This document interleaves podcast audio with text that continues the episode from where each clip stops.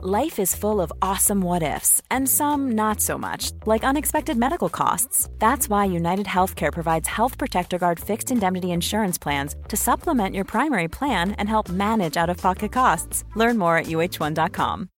Millions of people have lost weight with personalized plans from Noom, like Evan, who can't stand salads and still lost 50 pounds.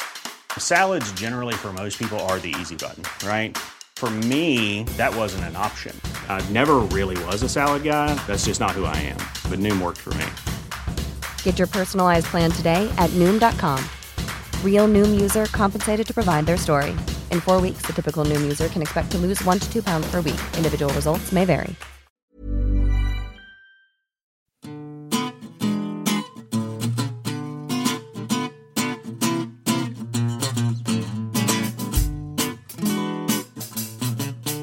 On today's New Statesman podcast, we discuss the upcoming Conservative rebellion on the tier system, and you ask us should Keir Starmer be nicer to the party's left?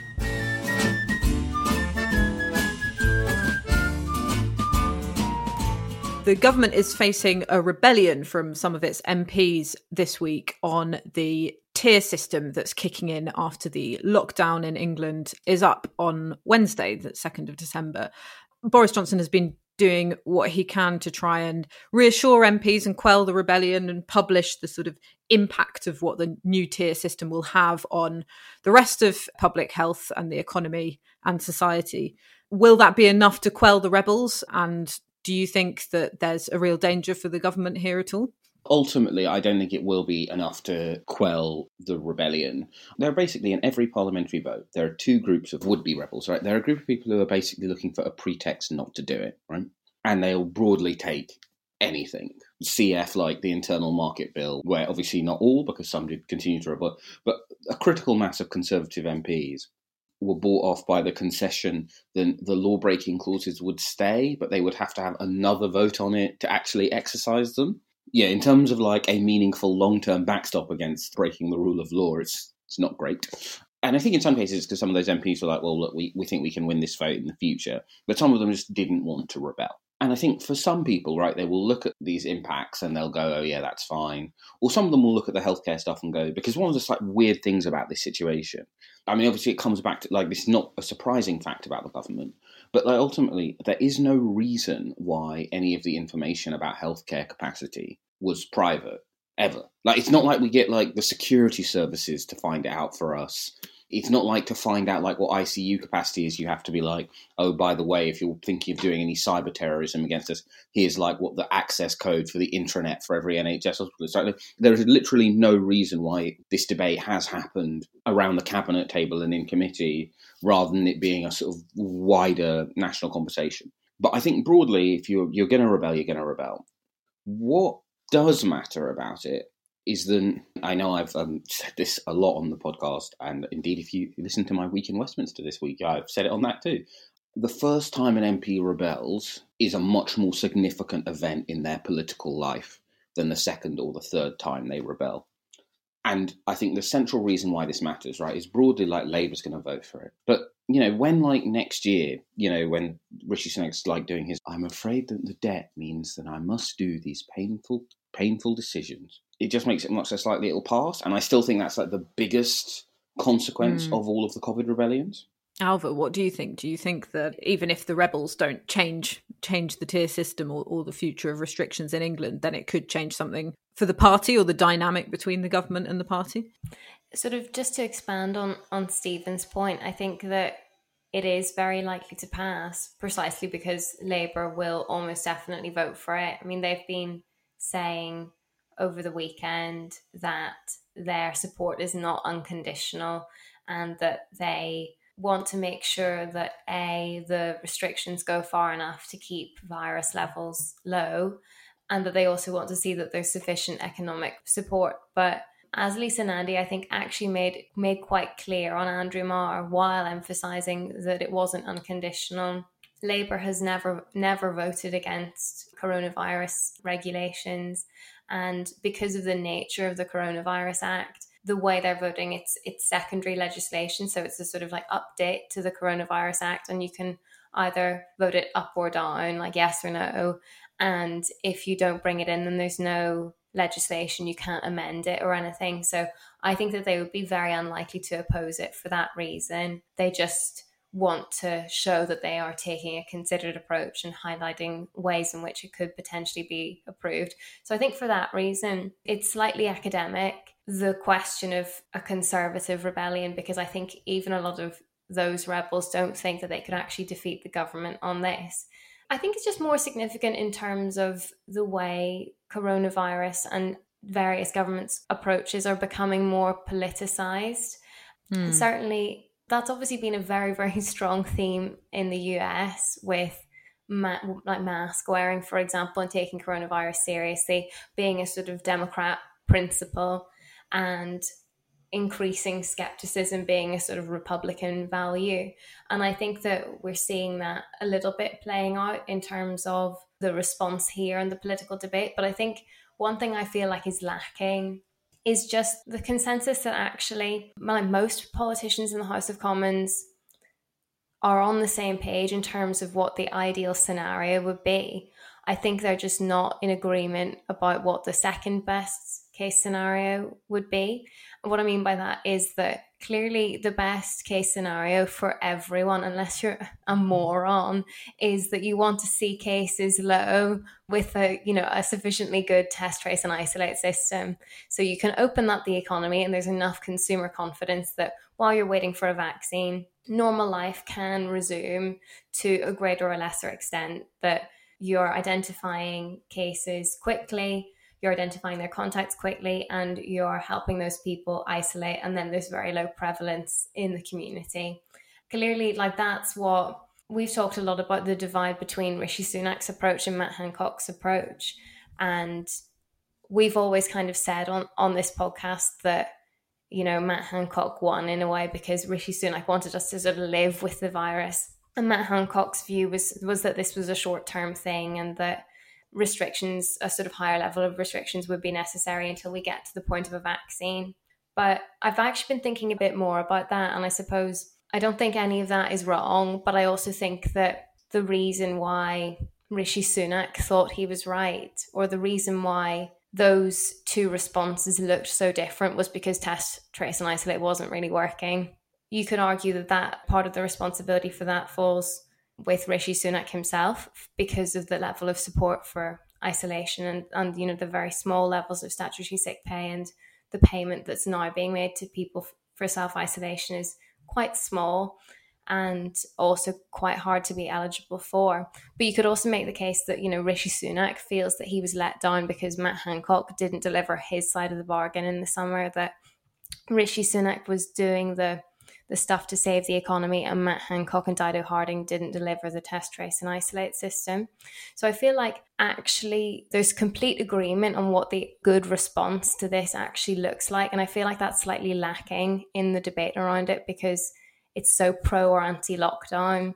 But no one's really pro lockdown. It's but like that's the second case scenario and, and the fallback, you know, blunt tool to get control of cases if you don't have a good test, trace, and isolate system. And that's where the difference of opinion is. Some people think that that blunt instrument is completely necessary and other people don't. And I think the people who think it isn't are probably wrong because it's not even about the levels of the numbers of cases or even the death rate. It's literally about hospital capacity. Like you can't get to a stage where there are so many coronavirus cases that you can't provide healthcare for people having heart attacks or you know, with cancer or anything because you know that is, that is literal state failure at that point. And so uh, so then it then it kind of becomes the, the entire debate becomes redundant. But I, I just think that this conservative and it is mainly conservatives preoccupation with like the harms of lockdown i think they're just representing all the political difficulties and objections to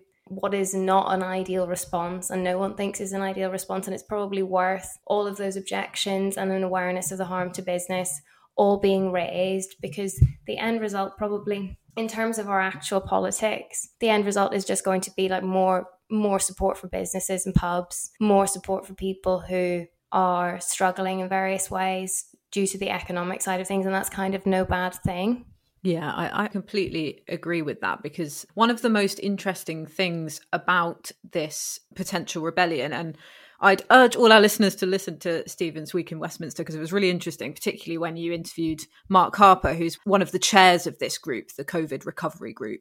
And what you both kind of agreed on when you were doing your interview, sorry if I'm misrepresenting it in any way, but the, the, the group is actually a very broad range of Tory MPs. You know, there are people who will say, oh, the CRG is just the same as the ERG. It's just they're angry about lockdown instead of instead of Brexit. But actually, that's not that's not right, is it? There's there's such a mix of different MPs, and I think the reason why there's not necessarily clarity, like you were saying, Ailbhe, on what the alternative to lockdown would be the scrutiny that they're bringing to lockdown and the different issues that they have with it represents the, the, the many different problems and sort of societal damage that lockdowns cause, but they also represent different issues with the government within the Conservative Party. And I think that's the interesting thing about this rebellion that will live on beyond beyond any lockdowns, beyond probably the time that England's even in in restrictions at all, because you have those that are worried about individual liberties and maybe have a more ideological stance on it and want to look at policy from a libertarian perspective and don't like the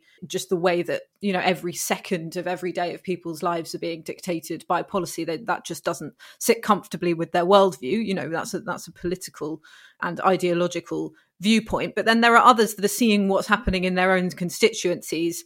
They're seeing a lack of transparency on on sort of the impact of tiers and when these restrictions are chosen and why and for where, and are worried about that lack of transparency and are trying to represent their constituents in in the, in the best way that they can.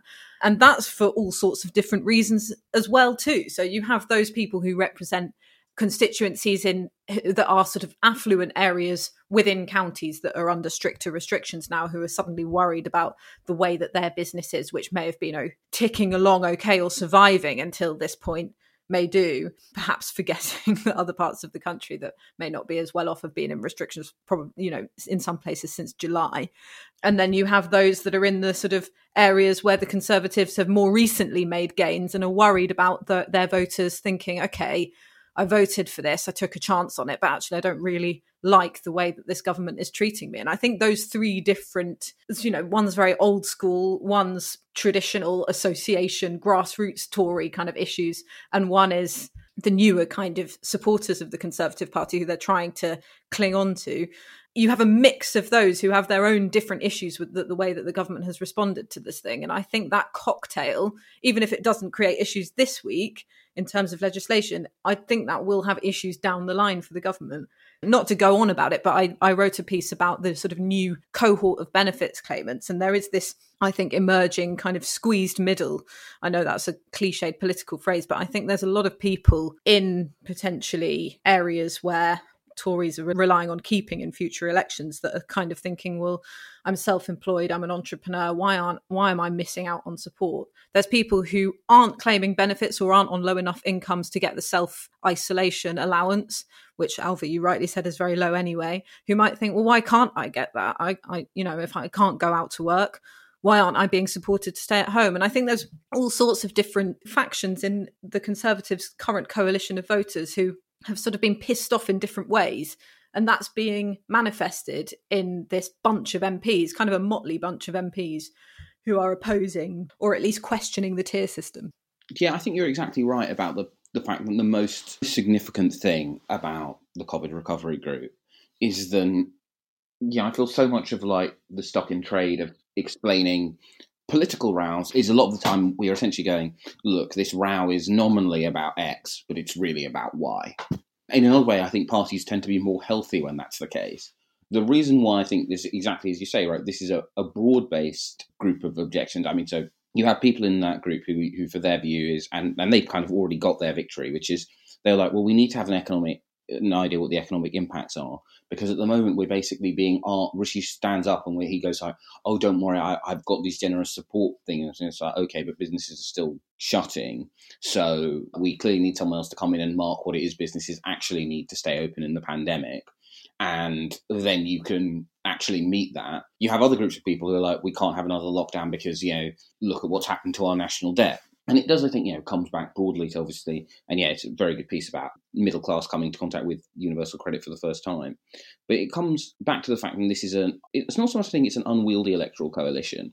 But broadly, I think to take the country or indeed any sort of organization with you, you need to have clarity and you need to be able to communicate about trade-offs which is kind of like the foundational thing that this government refuses to do at any point is go trade-offs exist i think you see this with like the regional tier system right where I was listening to so many sort of vox pops this week because I was, as well as doing the Westminster, I was doing um, Sky Paper Review. So I spent a lot of time, you know, in rooms listening to the news playing before I go on to record. And there's lots of lots of people in, being interviewed saying, "I don't understand why here in Sevenoaks there are no cases, but in Medway they're really high. So why can't we be out of lockdown?" It's just like, well, because you're as well as being a region, you are also an economic cluster and economic activity happens between these two areas. So you can't meaningfully stop the rise in infections in only one place if people can are still working and consuming in the other. Now, that's a very simple answer, but it doesn't mean that the people asking it are stupid because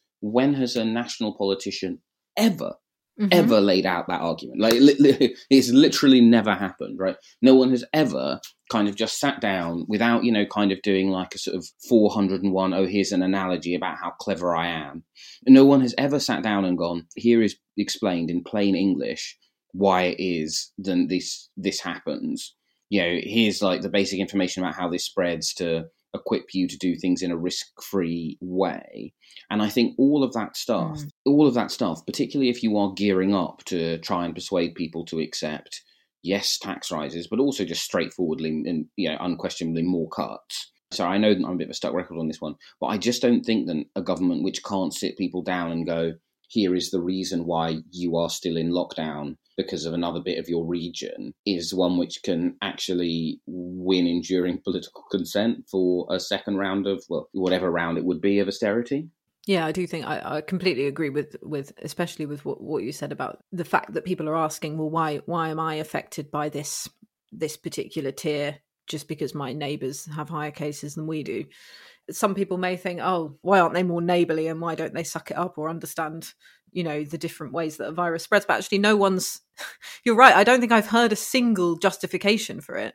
All we had was that strange document of how of how the government chose the different areas that went under which tier last week that was littered with question marks. Did you did you read that? That the, was so funny. It was just so strange and it doesn't really inspire confidence and it's not it's not well communicated at all.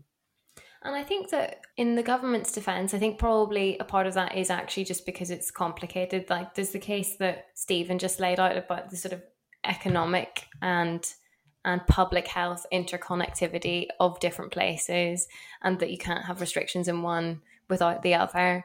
But also just like the way it isn't just about raw case numbers, but about the trajectory of the virus and the R number and how all of those things intersect. And I do feel like people, not naming any prominent local newspapers in London, but like I do think that there's a kind of like innumeracy, if that's the numerical equivalent of illiteracy, around discussion of, of case rates and the virus and so on. Because, for example, I mean, it doesn't matter if your R number is below one if you're starting from a, a high base rate of cases because that means that this the virus is still spreading and it is also you're still going to be adding to a high number even if it is eventually coming down.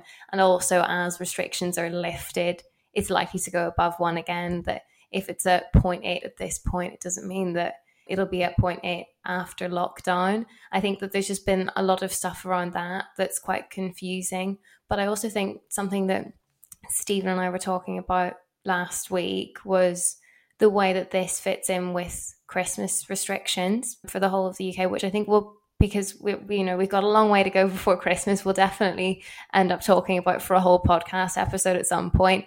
But just the way these tiers for England intersect with a planned opening up for a period of days over Christmas, I think that that hasn't been communicated or understood in a way that I would worry is quite corrosive to public trust because like clearly if you're in a in an area that was in tier 1 and you've been in lockdown in England for a month and you're coming out and you're in tier 2 or tier 3 I think any sensible person who doesn't closely follow this would be thinking, well, hang on, does that not mean that the lockdown didn't work? I don't really understand. And I think that they would be right too, because the answer is that you wouldn't have to be necessarily in a higher tier were it not for the fact that the government has to factor in the impact of loosening up quite a bit at the end of the month. And I just think like little things like that. I mean, I've always felt even when the government makes some bad moves or communication errors, I've always broadly felt that they end up at the right public health response, even if they get there too slowly. But lots of people are not on the same page with that. And I and I think that it's dangerous to let those little things happen that like slowly erode people's confidence in the government's approach. And I think we saw that with, you know, for example, the graphs used to announce the second lockdown with that, you know, fateful 4,000 deaths projection, which turned out to be completely wrong, and which is the basis of a lot of those conservative rebels' skepticism about this lockdown. I just think that things like that, there are mistakes you can't really afford to make. And again, like Stephen was saying about the thing about like different tiers in different places and how badly that's being communicated, like I don't think I've heard anyone communicate that these tiers have to factor in loosening up for Christmas. And if you're not making that case, I think people will be confused. Yeah, and I think that the really dangerous consequence of, of, of the fact that no one in the government has explicitly gone, but guys, we are going to do this thing at the end of the month and it's going to increase our viral risk in quite a big way, is we now have a situation where Boris Johnson has basically said in order to buy off some of these rebels, that some places may come out of tier two into tier one or out of tier three into tier two for the last fortnight before December. And I struggle to see the policy case that even if what we really need before this huge logistical undertaking is people, you know, basically leaving urban centres and going back home to rural areas for, for the most part, I, I struggle to see how it could possibly be a good idea in the two weeks prior to that, particularly seeing as we know, right, and we've seen this in we've seen this in, in Wales having to go back into its lockdown, right? Then broadly, people have started to treat the unlocking as this kind of thing where it's just like, oh, they're going to lock us up again soon, so like, let's eat, drink, and be merry while we can, right? and I see no reason to believe, you know, seeing as that was very much the case in the last days before the lockdown in England came in, seeing as that's what's happened in Wales after it unlocked, I see no reason to believe that if like a bunch of places go into tier two in like two weeks before Christmas, people aren't just going to be like, oh yeah, great time for me to go out to a restaurant or whatever. And then of course they will get home in their crowded trains, crowded and disease ridden service stations, yada yada yada this is obviously an insane position to have got into from a public health perspective.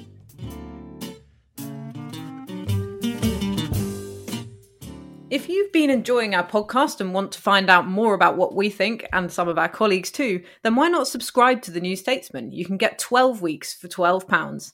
Go to newstatesman.com forward slash subscribe 12.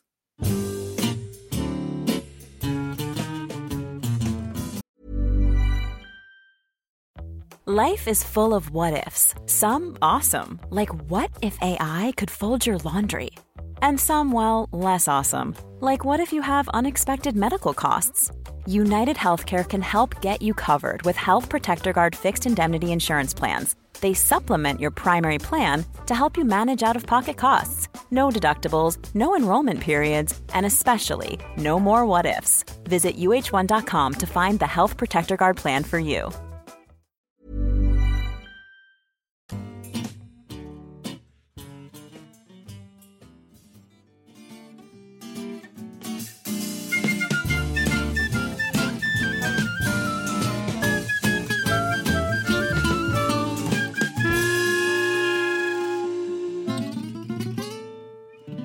And now it's time for a section we like to call You Ask, you ask us. us. So today's question, the person has not left their name, but they ask if Keir Starmer was actually interested in uniting the Labour Party, wouldn't it be really easy for him to throw the left a bone and take a sting out of recent unpleasantness?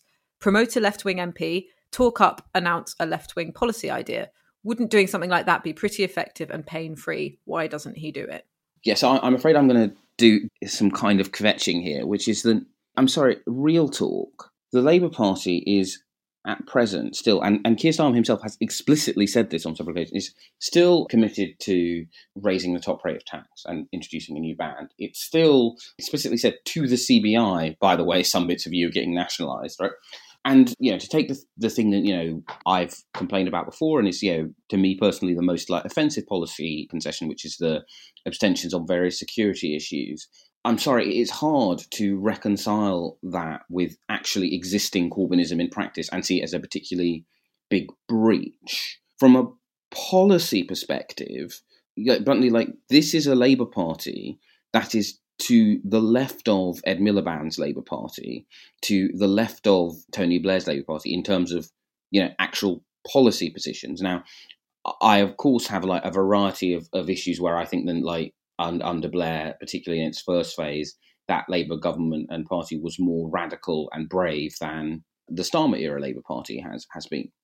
But I just think, like realistically, right, like the problem here is that from a policy perspective, right, the Labour leadership is doing this thing that people. I'm not saying I don't think this question is sincere, but I actually think that like the Labour leadership is kind of doing this thing that, that people think they want them to do. What they're also doing, sorry to like put it this frankly, is say you can't be in the shadow cabinet, share an interview which contains a racist trope, and not apologise and stay in it, right?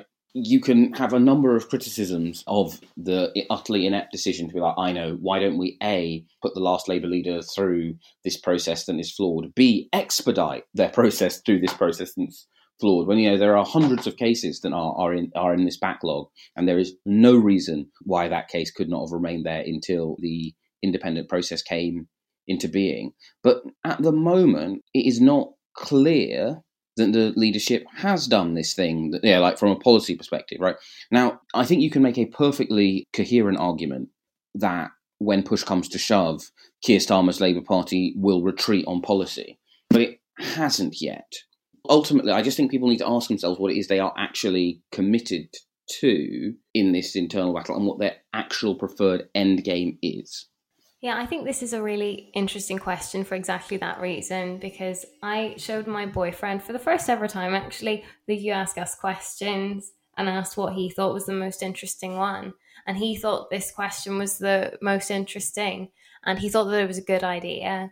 I thought that was revealing in and of itself because, like Stephen says, if you actually think about policies that could be introduced I think Labour is already doing it. I can't actually think of anything off the top of my head. Maybe we're going to get loads of tweets with a really obvious thing. But in terms of, you know, like the the bulk of their economic arguments, their lobbying for a green recovery and which is effectively a green new deal.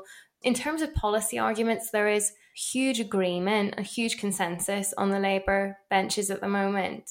And I don't know what new thing they could introduce that would have a meaningful impact on party unity. But clearly, there is a sense of of needing to go beyond the current issues with Jeremy Corbyn and the anti-Semitism right to say like, "Hi, look, we're super left wing."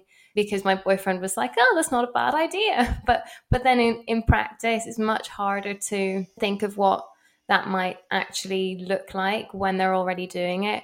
And I think actually, it's maybe about Keir Starmer himself because I'm I don't know if the two of you will agree with this, but I'm I'm struck sometimes that the Keir message is sometimes a little bit different to the overall Labour message in that in terms of policies and messaging that would throw a bone to the left of the party, you only really need to look at someone like Marsha de Cordova, who's the Shadow Equalities Minister, to already see everything that could constitute a bone to the left in terms of everything that she says about race and feminism and disability, all of her policy proposals are clearly the kind of thing that the left would want to be hearing, as well as being popular across the party. Mm. But I wonder, you know, if she's doing that particular brief and, and then across the board, the different ministers with their different briefs, Luke Pollard on the environment, Anneliese Dodds and Ed Miliband on a green recovery,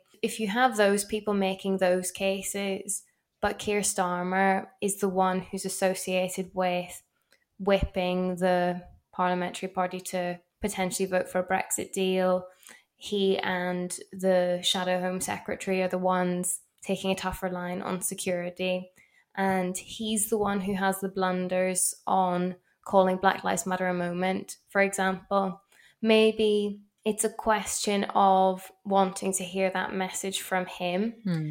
And it isn't actually about any new policy announcements or about any promotions because there are, are already people from the left on the shadow front bench and some of them have resigned since he became leader but but like that that has already been the case but yeah i think that there's probably i think a, a grain of truth in that question even though in terms of policies I don't know what Labour could be doing differently. Anoosh, what, what do you think? Yeah, no, I agree. In terms of policies, I think if you put those policies on paper and removed the names of who the main advocates were, then it would look like a pretty left wing opposition, despite the fact, and this is a big caveat, they're not putting forward that many policies at the moment because it's all about scrutinizing the government's response to the pandemic mainly. So, yes, Keir Starmer came out and said that it was still his priority to tax the top 5% of earners. He, he, he made that clear in October. That was one of his commitments when he ran for the leadership. There had been some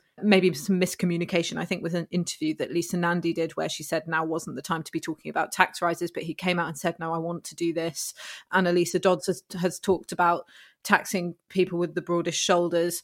Also, Rachel Reeves, Anneliese Dodds, Ed Miliband have been going hard on this cronyism, you know, outsourcing stuff. And there seems to be sort of a new story about this almost every week now and and we know for sure that the public find this kind of suggestions that you know friends of the government have been given these contracts and then mess them up which seems to be a bit of a theme which is building we know the public find that unpalatable and labor have gone really hard on it and it's been it's been a theme of pmqs and things so in as much as we don't really have that much that many policies forthcoming from the labor party their response and their scrutiny and the the themes and the attack lines that they've been going hard on i think have have been from a from a left wing perspective. And I think if if those kind of rebuttals and kind of campaigns weren't coming from people who perhaps aren't identified by the Corbynite left as people on the left of the party, then we would think, okay, Keir Starmer is is leading quite a left wing opposition at the moment. So I do agree that it's more probably more of an issue of personalities than actual policies.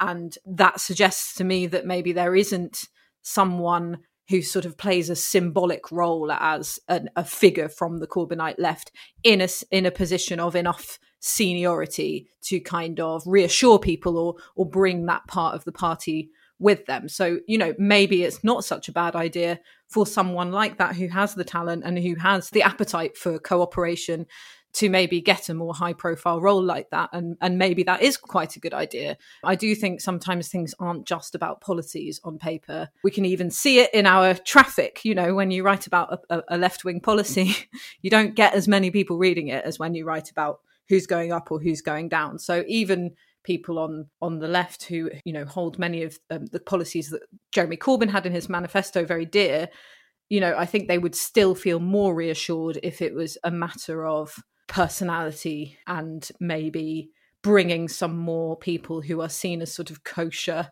Corbyn era left wingers into the tent. The thing is, right, is it's very easy to say in a contemptuous tone of voice, our politics is actually more of a vibe.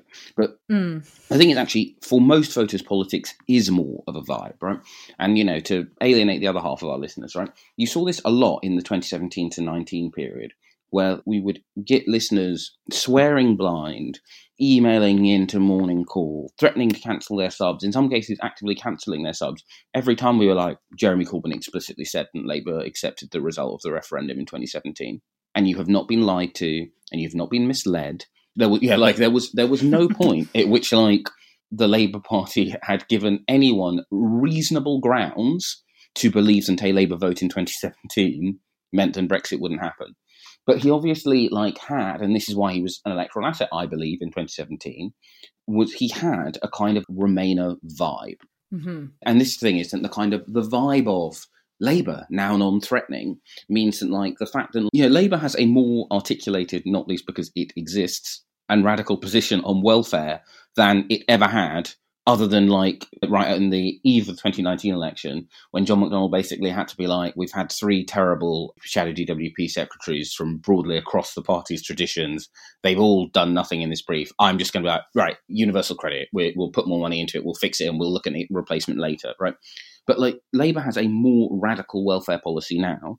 But I think like the reason why I think I understand why people who I understand why a lot of our listeners who like, oh no, there's been a big move. But ultimately, the tonal shift, right? In the moment, and I challenge anyone who says thinks this is not true to go back and look at their own tweets or their own emails or their own whatever whatever like non-falsifiable output they have, right? The moment when a bunch of people decided that Keir Starmer was moving to the right was not the witless and short-sighted abstentions on the security stuff. It was when he sacked Becky Long Bailey real talk, yeah, yeah. the tonal shift that has caused people to be like, oh, he's really right wing, is the Labour leadership saying that they can't do Jew hate.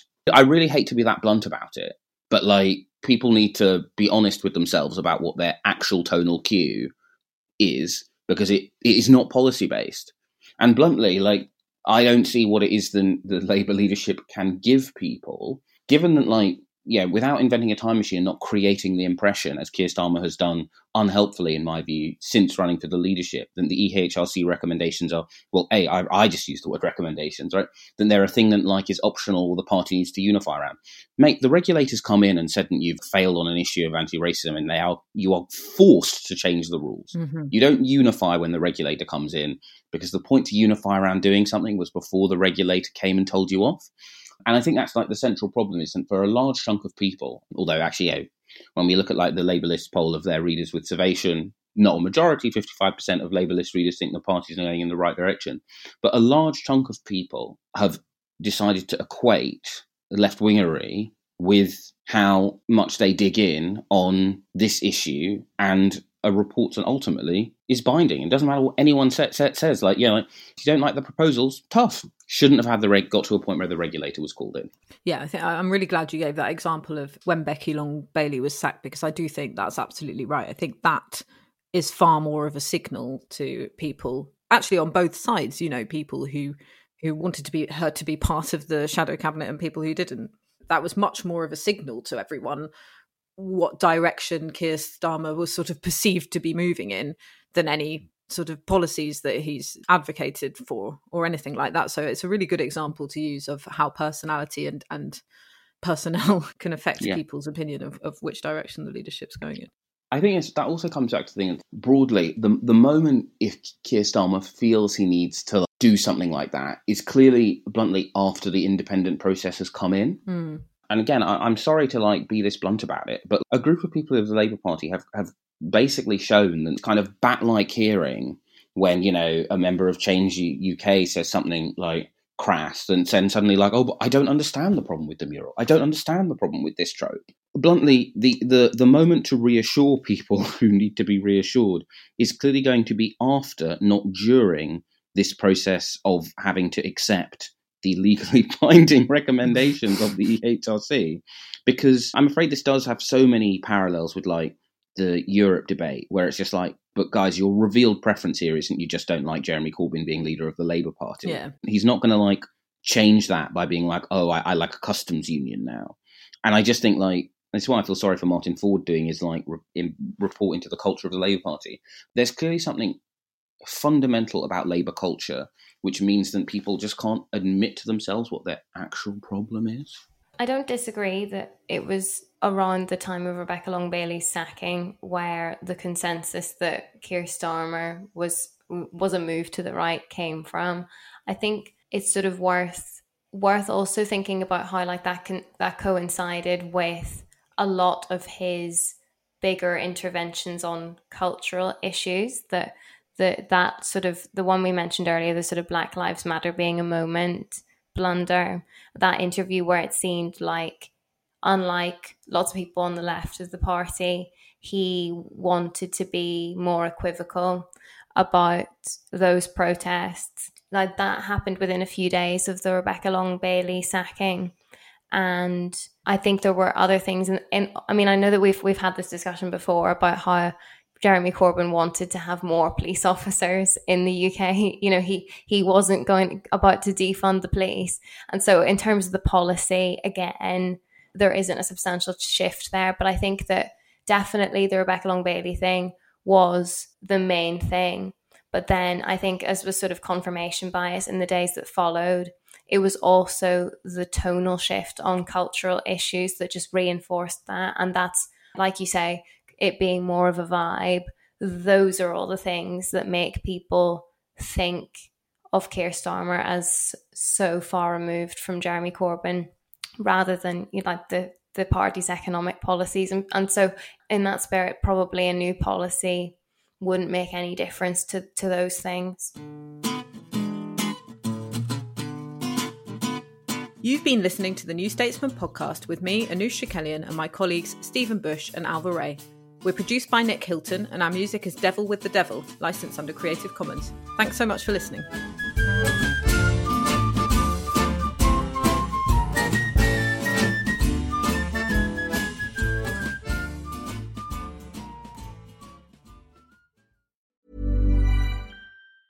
Hi, I'm Daniel, founder of Pretty Litter. Did you know cats tend to hide symptoms of sickness and pain? I learned this the hard way after losing my cat, Gingy. So I created Pretty Litter, a health monitoring litter that helps detect early signs of illness by changing colors, saving you money and potentially your cat's life. Pretty Litter is veterinarian developed, and it's the easiest way to keep tabs on your fur baby's health right at home. Go to prettylitter.com and use code ACAST for 20% off your first order and a free cat toy. Terms and conditions apply. See site for details. Even when we're on a budget, we still deserve nice things.